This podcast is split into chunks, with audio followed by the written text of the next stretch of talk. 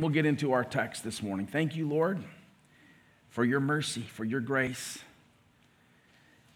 Lord, these mercies and graces that we experience, that take for, we take for granted, are, are new every morning. Indeed, great is your faithfulness. A faithfulness that we know incarnate in the person of your Son.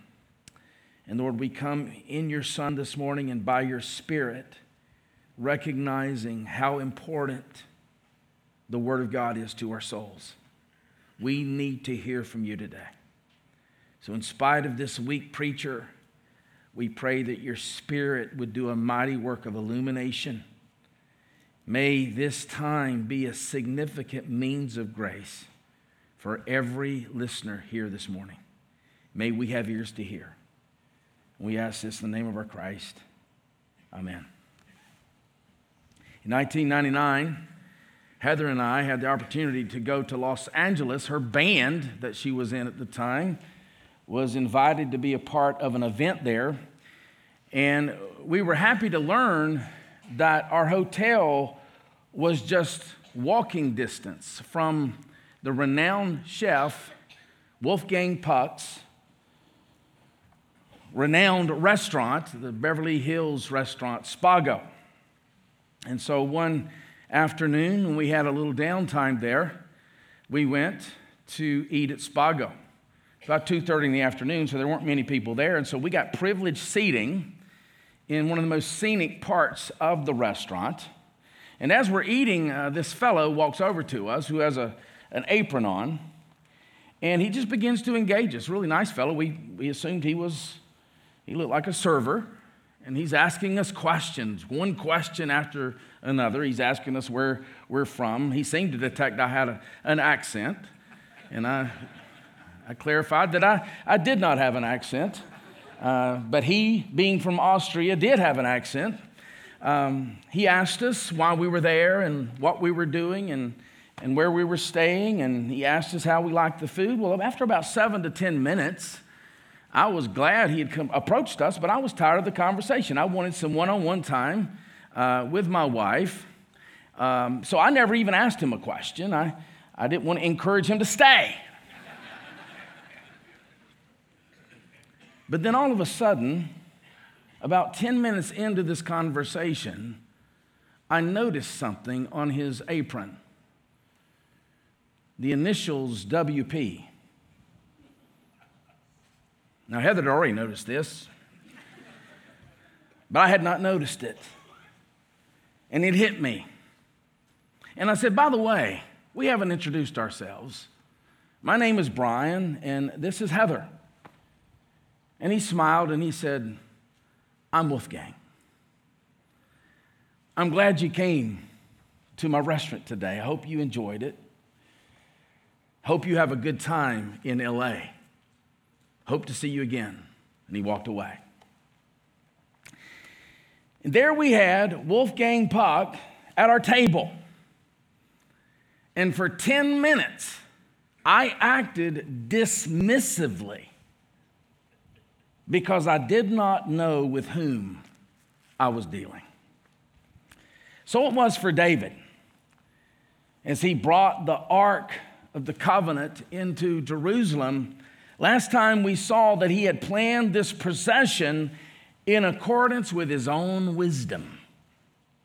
And then he was shocked and enraged when the hammer fell, when judgment fell on Uzzah for touching, simply touching the ark as it was toppling, about to fall on the ground. David, in response, stopped the procession and he placed the ark into the home, probably just the nearest by home, of Obed Edom the Gittite. David is clearly acting dismissively because he does not know, at least as well as he should, with whom he is dealing. He seems to think at this point that the Lord errs on the side of dangerous at the expense of his goodness. And that brings us to our passage where now David is about to renew his mind David is about to have a worship reformation. That brings us to verse 12 of our text. We saw last time that the ark of the Lord, which symbolized the presence of God, right? It remained in the house of Obed-Edom, the Gittite, three months. And the Lord blessed Obed-Edom and all his household. Verse 12, it was told David, the Lord has blessed the household of Obed-Edom and all that belongs to him because of the ark of God. So David went and brought up the ark of God from the house of Obed Edom to the city of David with rejoicing. Now, we saw last time as well that Obed Edom, interestingly, was a Philistine. Now, why do we say that? He was a Gittite, which meant he was from the city of Gath, one of the five major cities of the Philistines. So here is a Philistine convert to Yahweh, which is just the fruit, the promise made to Abraham that through the seed of Abraham, all the blessings, all the nations of the earth would be blessed by that seed. And, and through the Lord's blessing of this Philistine convert, David's affections were reopened, renewed in and by the goodness of God. Now, that's the power of a godly family. One godly and faithful family. Their testimony of God's faithfulness impacted David. God's blessing on Obed Edom was a key. It was a, was a key means that led to David's reformation of worship. You see, we either repel or attract people by the fruit or the lack of fruit in our life and in our family. But testimony alone does not change us. David saw the blessing of God on this faithful family, but a testimony alone does not have the power to change anyone. It's the Word of God that changes us. And somehow, we're not told how, the, David is reminded that the law specifically states that the ark could only be transported by the Kohathites, which was from these Kohathites were from the tribe of, of Levi. And, and you have these ringlets we see in, in Numbers 4, and you have to put the poles through those ringlets, and, and then you have to put the poles on the shoulders of the Kohathites. No carts. And we saw last time that they brought the ark on the cart. And now David gets it right. He has renewed his mind in the Word of God. And in 1 uh, Chronicles 15, we have the parallel account. So 1 Chronicles 15 is the chronicler's account of this occasion. In 1 Chronicles 15 13, David tells the Kohathites, Because you did not carry it the first time, the Lord our God broke out against us. Broke out against us because we did not seek him according to the rule. So David implements the biblical procedures for transporting the ark. And 1 Chronicles 15, verse 2 tells us Then David said that no one but the Levites may carry the ark of God for the Lord had chosen them to carry the ark of the Lord. Now, notice with me in verse 13. And when those who bore the ark of the Lord had gone six steps, he sacrificed an ox and a fattened animal. So, David's sacrifice of an ox and a fattened animal after, after the ark had only been moved for six steps, likely reveals that he still had some concerns about God's anger over the Uzzah incident. But these sacrifices would also have been sacrifices of thanksgiving for a good start and also part prayer for a safe completion. We don't know why he went six steps. Some have speculated that somehow David is is symbolizing that rest and shalom come after the, the sacrifices are offered in a fallen world. We, it's hard to speculate there. But one thing we do know at this point substitutionary sacrifice was the ground of, of David's repentance and restoration. And this was his gospel. Remember, gospel does not come in John 3:16. The gospel begins in Genesis 3:15, and we see the gospel portrayed and pointed to by the sacrificial system that was given to Israel. And so that gospel is not only the ground of his repentance and his restoration, it's also what provokes worship in David's life. Notice in verse 14. And David danced before the Lord with all his might. Now that stretches us Baptists something fearless. But this is a man that's unencumbered because of mercy and grace. He danced before the Lord with all his might, and David was wearing a linen ephod. So, why is David so stirred by all this? It's because he's free. It's because he's free.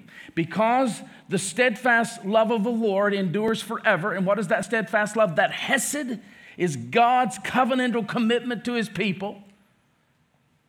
Because his faithfulness extends to the heavens, and through the mediation of these substitutionary sacrifices, he's free from God's judgment. There's no condemnation on David in spite of his lawless behavior over the previous days. And consequently, in humble response, he wears a linen ephod. Now, some will say that he's playing the part of a priest, but under the old covenant, the, the priestly office and the kingly office were two separate offices, okay? So even though this is priestly garb, there was a unique ephod that the high priest would wear, and outside of that, no one was forbidden or restricted from wearing an ephod. So, why is he wearing an ephod at this moment?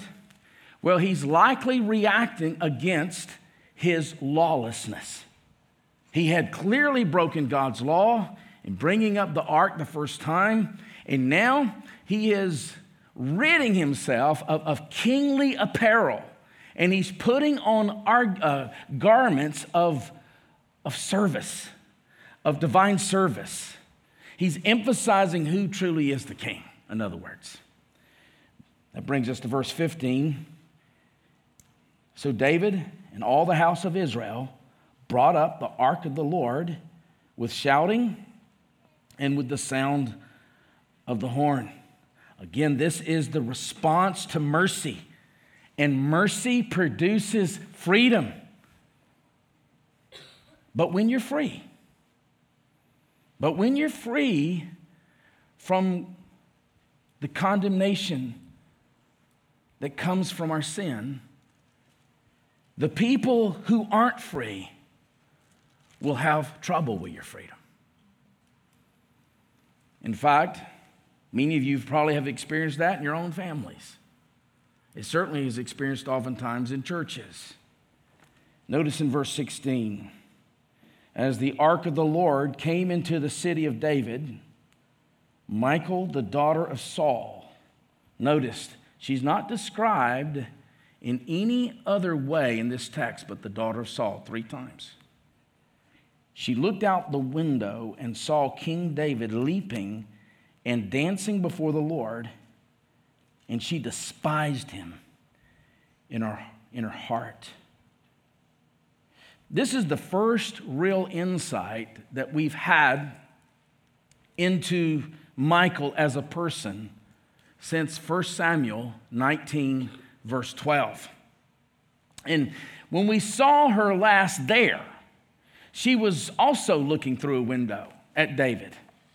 And at the time, David was her beloved husband, and he was disappearing in the darkness after she had helped him escape Saul's goons who had come to kill David.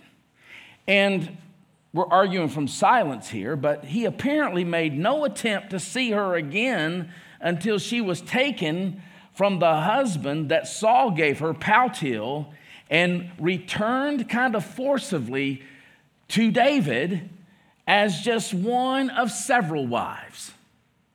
Remember, David at this point is a polygamist, he also has concubines. So, Michal, in one sense, had legitimate reason to be upset. But in allowing her anger to blind her to the Lord, and that ark, as we saw last week, symbolized the presence of God. It symbolized that He's a revealing God, a reconciling God, a residing God. It symbolized that He's a resourcing God. And she is blind to that reality. She's blind to the Lord's glory. And now she's becoming her own worst enemy. That's always the case, always the case. When you have spite, notice that's the language that's used here. She had spite. She despised David in her heart. When you have spite towards someone else in your heart, now you can rationalize it, you can reason why you have it justifiably, but when you have that in your heart, it crowds out the glory of God. It's impossible to flourish. Impossible when you have spite in your heart. But in spite of that, your spite cannot thwart what God's doing. It cannot thwart the kingdom of God. Notice in verse 17, and they brought in the ark of the Lord and set it in its place inside the tent that David had pitched for it. And I love this. David offered burnt offerings, likely through the priest, and peace offerings before the Lord. Now, we learned when we studied Exodus on Sunday night that with burnt offerings, an entire animal is consumed by fire. And so the smoke of that offering symbolically uh, rises to the heavens, rises to God, who now sees that a sacrifice has been made for sin in the place of the true culprit. Again, let's remember the sacrificial system was not Israel being able to avoid judgment. Israel received judgment, but through substitution. God always judges sinners. And so the sacrificial system was God judging his people via substitution. And so the burnt offerings, the, the smoke would go up after the animal had been completely consumed in the place of the true culprit. And nothing was left. The whole animal was given over to God, which represented full atonement and dedication to God. That's the burnt offering. But then the peace offering, what is that? The, the worshiper would actually eat, would consume a large part of that animal, and that peace offering revealed what kind of relationship God has with his people once atonement was made. In fact, shalom, peace, restored. So we saw unlawful worship last week, didn't we? David is seeking to worship the Lord. They were celebrating, they were worshiping with, with, with musical instruments, but it was unlawful. This week we see worship in accordance with Scripture. What is worship in accordance with Scripture? It's grounded by the gospel. God satisfying his divine justice through substitution. Worship grounded by the gospel and governed by the word of God. This is worship before the Lord. Notice verse 17 again. And David offered burnt offerings and peace offerings before the Lord. That phrase, before the Lord, is important. We're going to see it four times in our passage. Notice with me in verse 18. And when David had finished offering the burnt offerings and the peace offerings, he blessed the people in the name of the Lord of hosts and distributed among all the people, the whole multitude of Israel, both men and women, a cake of bread, a portion of meat, a cake of raisins to each one, Then all the people departed, each to his house. I love this imagery. It's a beautiful foreshadowing. Notice, through the mediation of the Messiah from the tribe of Judah, God is satisfied through substitutionary sacrifice. A blessing is received from the king, and gifts are given, and then the people go in those gifts. Isn't that beautiful? What is the Old Testament preparing us for? He's preparing us for one, the scripture is preparing us for one who's even greater. Because this is just a shadow. Not all is well with the marriage of this particular bridegroom. That brings us to the last part of this chapter, the last part of this passage. We've seen a worship reformation. Now we're going to see a worship war. In verse 20, and David returned to bless his household. But Michal, the daughter of Saul, came out to meet David and said, How the king of Israel honored himself today. When you're free, people will question your motives, right? Uncovering himself today before the eyes of his servants, female servants as one of the vulgar fellows shamelessly uncovers himself. Perhaps she had in her mind the fact, and maybe there's, there is kind of a, there's some kind of a prescience here that uh, David likes women, has a wondering eye. Maybe that, that seed has been planted in Michal, so some of this is justified. But three times in this text, Michal is said to be the daughter of Saul. And that becomes the emphasis of this text. What is that telling us? This is the clash of two kingdoms. And so, even though Michal has a legitimate beef with David, as who is a polygamist, the, the text's emphasis is on the fact that she is the daughter of Saul, who was the king of a kingdom that is passing away. And now we have this new kingdom that will be, we'll learn in chapter 7, an everlasting kingdom, which is being expressed through David. Now, now Michal's words may give the impression that her biggest concern was immodesty, but I don't think that's the issue.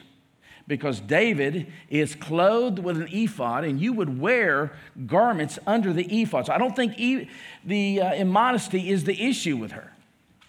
Actually, what the problem is, she's repulsed by David's failure to act like a king should act. She had a perception of the way kings act by the way her father conducted himself. If you'll remember, when we studied Saul, it was all about appearance, it was all about show. It was all about impressing people with his regality. In other words, Michal is not concerned with the kingdom of God, she's concerned with reputation. This past week, a, a pastor friend of mine was telling me about a, a lady in her mid 20s in, in, her church, in his church, and she's living with her boyfriend, living in sin and they did the Matthew 18 with her. They went to her, called her to repentance, and then two or three went to her and called her to repentance, and they warned her. And eventually, what Matthew 18 says is to bring it before the church and have the church plead. Well, this young lady has her parents in that church, professing believers. And the parents are up in arms, not at their daughter, but at the elder why? Because they own a business in the community and they are concerned that their name is going to be tarnished in the community.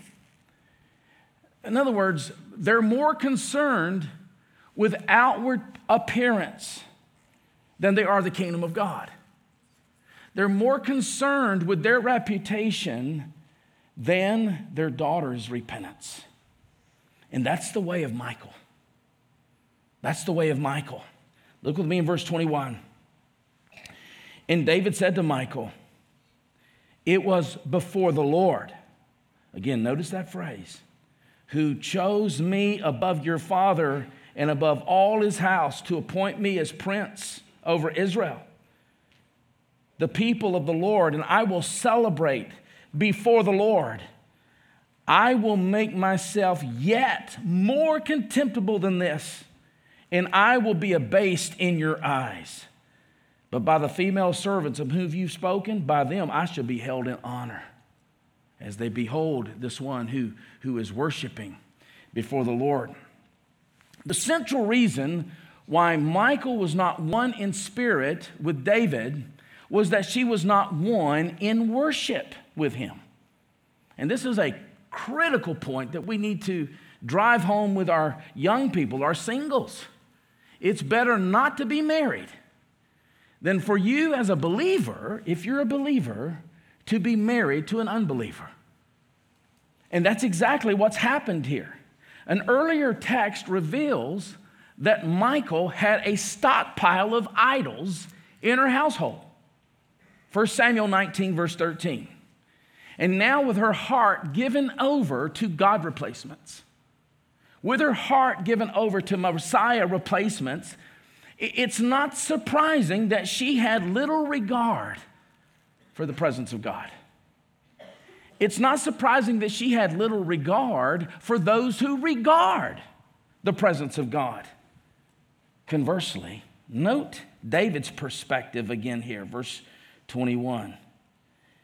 It was before the Lord. It was before the Lord who chose me.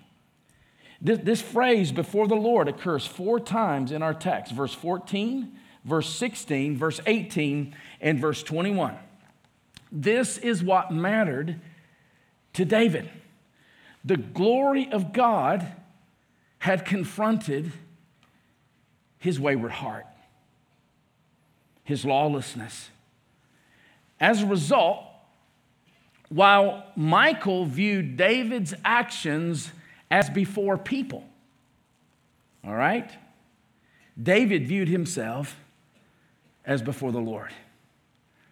And these two contrasting perspectives will fundamentally impact your attitude, your actions, your motivations for everything you do in any situation.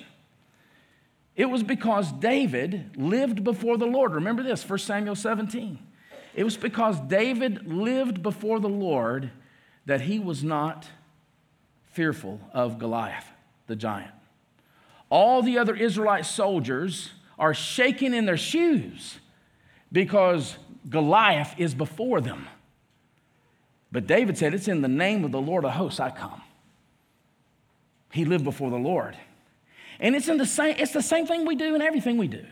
Whether or not we realize we are living our lives before the Lord, that will determine everything on how we react to things, our motivation for things, our actions. This is the governing principle, or it should be, for every believer. So it fuels the believer on a rainy Monday morning. You've noticed it rains a lot around here, especially on Mondays. For some reason, rainy days and Mondays always get me down. I'm thinking about writing a song. and so you make your way to work on a rainy Monday morning, and it may be a job that you don't love. It may be a job that, that you really don't like, but you're doing this job before the Lord. And, and it motivates you to do that job with excellence. It motivates the stay at home mom, who, by the way, is doing one of the most important things a person can do on the planet. And yet, it's often a thankless job. It's often done in obscurity, in isolation.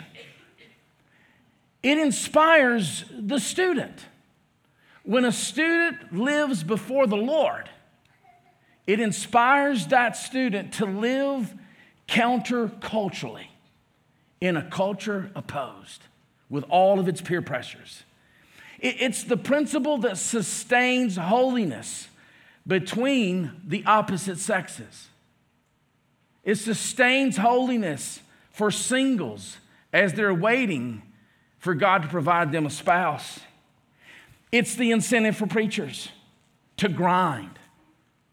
You're doing this before the Lord, week in and week out, year in and year out, in the study, when no one else is watching. You're doing it before the Lord, even though you may not see the fruit of your labors that you want to see. It's the mainspring for enduring criticism, and spiritual leaders do. For enduring trials and, and, and disappointments, living life before the Lord. For the believer, we are faithful before the world because we are first living before the Lord. Let me give you a couple of fancy Latin terms here coram deo, before the face of God, coram mundo, before the world. We are faithful coram mundo because we are first coram deo, before the Lord. Life lived before the Lord. And that includes corporate worship. If before the world, governs you, then, then you're going to give your enthusiasm to the things of this world. And, and worship will seem dull because God seems dull to you. You'll be cool, you'll be indifferent. But before the Lord, that perspective changes everything. Furthermore, even in corporate worship, there'll be times you feel like you're just doing it out of duty. Corporate worship, private worship. There are times, believe it or not, your pastor, when he opens up his Bible in the morning, I'm not feeling it. But even then, I do my duty before the Lord. And as you do your duty before the Lord and you discipline yourself to stare at God's glory until you see it, you discipline yourself to reflect on His steadfast love and His faithfulness and His grace and His mercy, as David did, clearly, with his emphasis on the sacrifices, our hearts, our affections, I promise you, will eventually be lifted above the earth-bound sphere of your problems.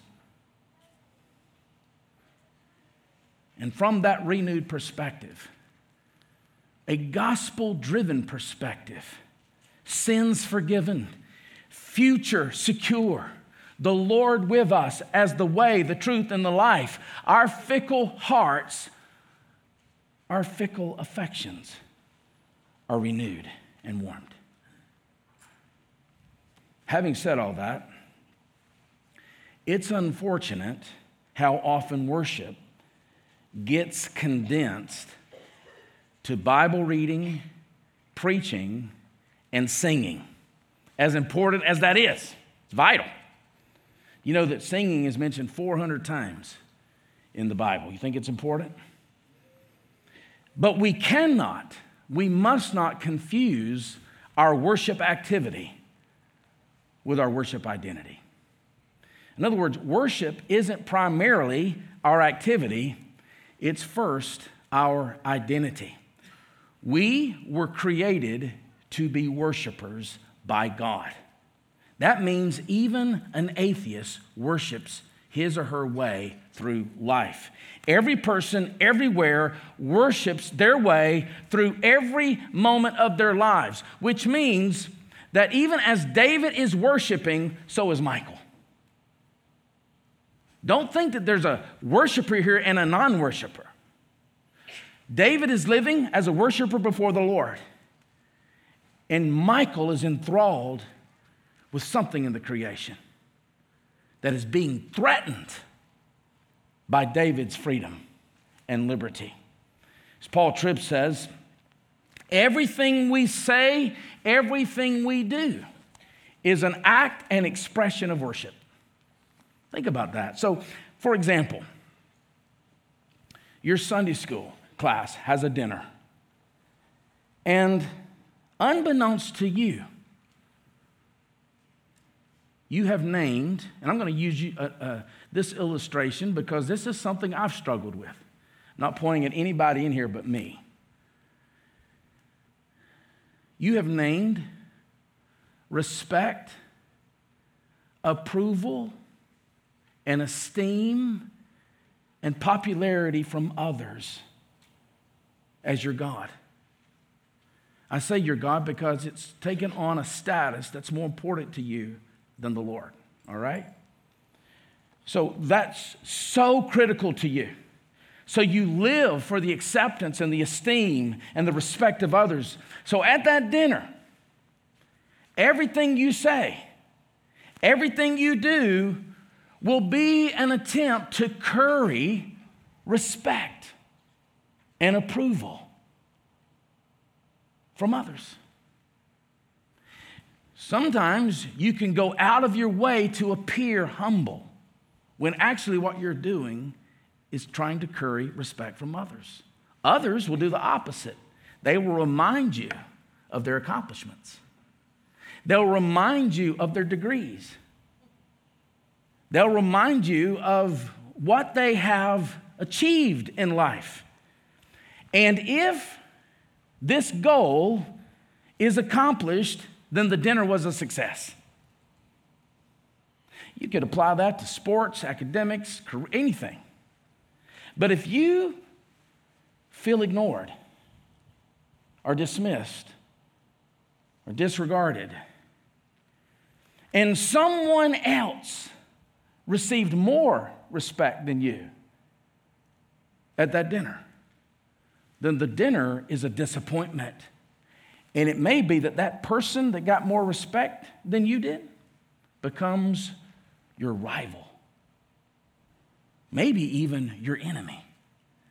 In other words, that dinner has everything to do with worship.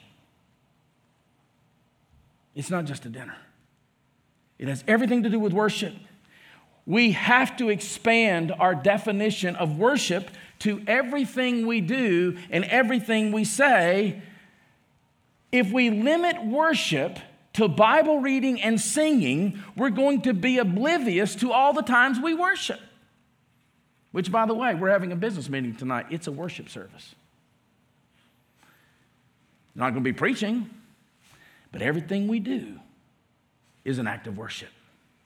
Romans 125 is the greatest diagnosis on our natural worship condition. It's a verse you should memorize. Romans 1 it will help you understand you. It'll help you understand the person in the mirror. Romans 20, 25 says, They exchanged the truth about God for a lie, and they worshiped and served the creature, the creation, rather than the creator. That's our default position. So, back to the Sunday school dinner. If you're living before the Lord, that's your perspective, you're not going to be concerned about personal status. Your heart will be humbled and at rest. That's how you know. Because your life is first before the Lord before it's before the world. But if you've exchanged the worship of God for worship of popularity, for the worship of respect and esteem and approval from others, you'll be looking, you'll be on a perpetual search to make everything about you. For every believer, every believer, life in a fallen world is one big worship war. It's one big worship war. And even though Jesus has delivered us by his, his cross, his resurrection, from the penalty of false worship, he's delivered us from the power of false worship. We have been made new creations in Christ by the Spirit who regenerates us and births repentance and faith. And we now have all capacity to worship the Lord at all times, in all places, in all circumstances, in all weather.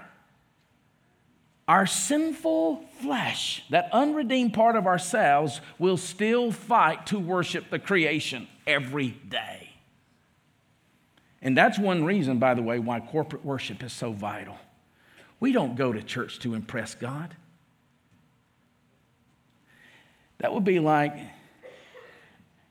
a first grade upward basketball player thinking he can impress Michael Jordan.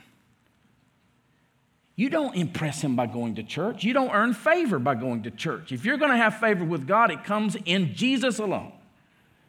But one of the central reasons corporate worship is so vital is that every time we gather, it's a means of grace by which God in Christ frees us from our addiction to the shadow glories of this creation.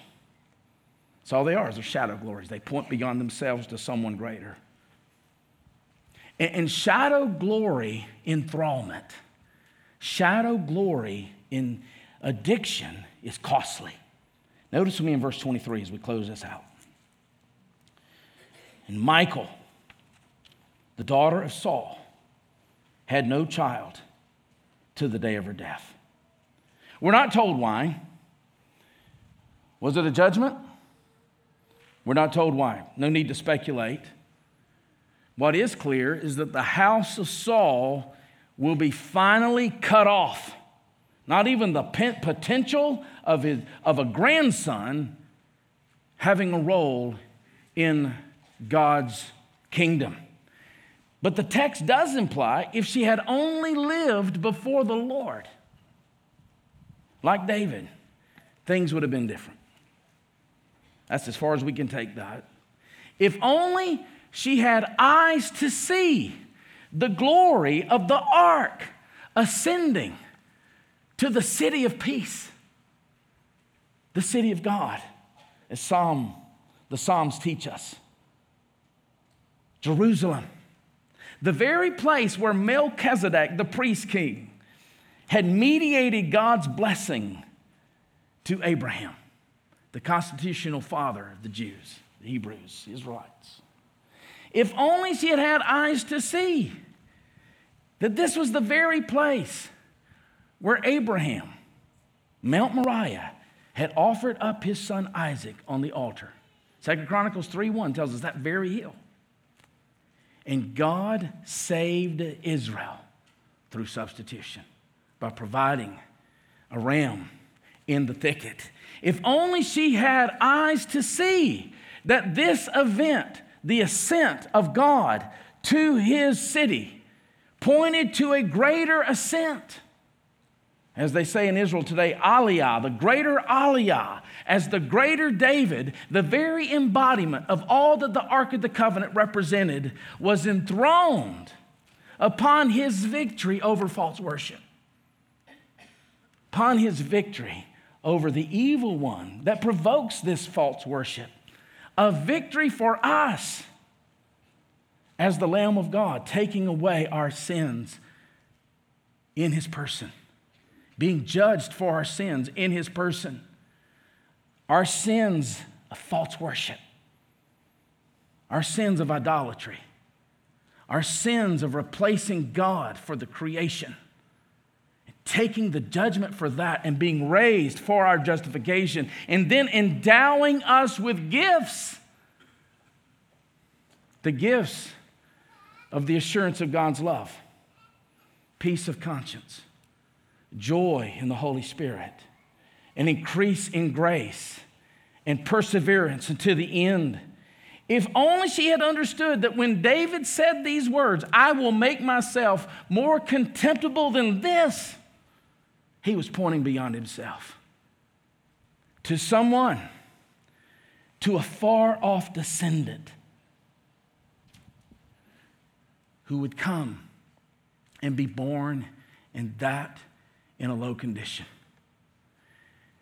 One who would come and undergo the miseries of this life, the wrath of God, the cursed death of the cross, and be buried in a borrowed tomb for a time for us in our salvation.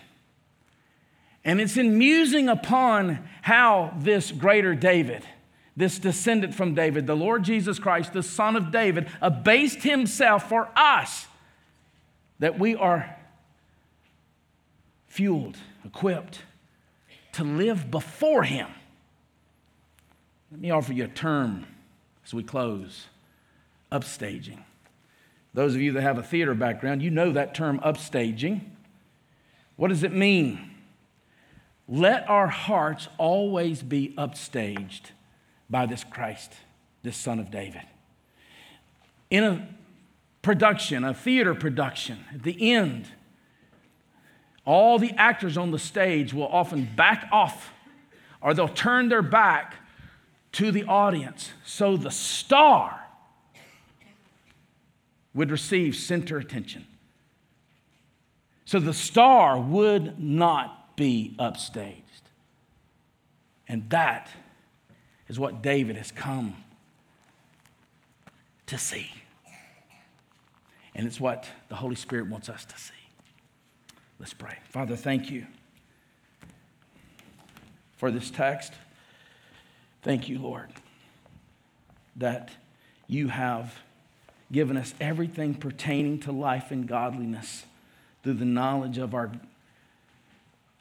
our Christ, our greater King. And as a result, we have all capacity to live before the Lord. May we be a people who can be characterized as living before you. Lord, we pray that you would continue to deliver us from our idols, from our God replacements, our Messiah replacements. Father, we want to see ourselves in David, not Michal. But we can only do that because we're in Christ, the Son of David. And Lord, if there's any here today that have never trusted in Christ, we pray today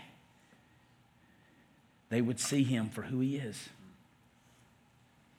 That they would not disregard him because they don't know in whom they are dealing with. They would see him with new eyes, behold him, and humble themselves and trust in him today. And we ask this for his sake. Amen. So